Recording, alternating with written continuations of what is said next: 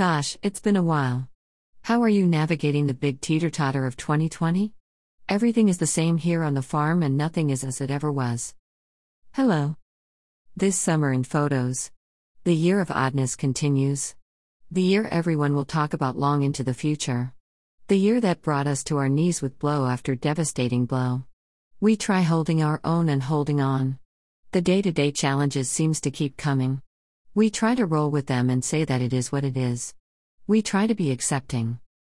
I try to be thankful for what I have and grateful for even the tiniest of things. Sometimes I fail. Sometimes I fall short and it takes me down and under into a swirling abyss. We have had a very hot, dry summer. Day after day, week after week, we watered the gardens until we worried about the well going dry. Then late summer the rains came and they wouldn't end. Today is the third day of rain, remnants from Hurricane Delta. Weary from this rain, but do not want to forget those that have gone through such difficult times with weather related incidents. Fires and hurricanes. We must not complain. My weeks have passed with sameness, farm chores, and tending to wounded and sick animals. Chasing away fox and hawks, all summer, unrelenting. Loving on new chicks that have hatched. Painting happy little scenes that are a reflection of my life here on the farm and my love of nature. I've painted mostly birds, and flowers and bees and butterflies. Countless hours are spent cutting flowers, arranging flowers. I have had the most delightful time setting up and arranging displays at the farm stand art wagon. Each week I bake bread and arrange flowers and sell them along with my paintings at a small local market on Saturday, where we social distance, wear our masks, slather ourselves in hand sanitizer and sweat. It is the same week after week. I look forward to this time, and at the same time, I dread it. I dread standing in the heat, and I dread coming in contact with people.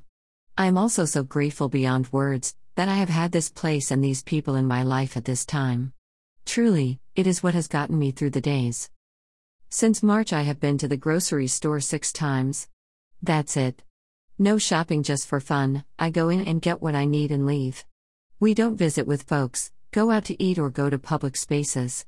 I have had several doctor and hospital visits, because of some health problems. I go to the market on Saturday, that is my entertainment. Work and pleasure rolled into one. Speaking of which, I have come to realize the old saying that if you do what you love, you will never work again, isn't for me accurate. My work, farming in particular, is a labor of love, but I have come to that place of realizing that we have grown weary. We work all the time, there is never any downtime. We need more in our lives, Actually, I think we need less, in our lives. For five years, I have worked hard at trying to grow our farming business, this year, I have put in an incredible effort. There have been lots of roadblocks along the way. My little farm stand is now without much business at all in spite of my efforts. Most of my customers have gone into backyard farming of their own. I realize that the time has come to open my mind to other options. I have been asking my spirit guides to send me signs of what is next. I hope you all are well and have been able to navigate these times as best as possible. Until next time. Exo Kim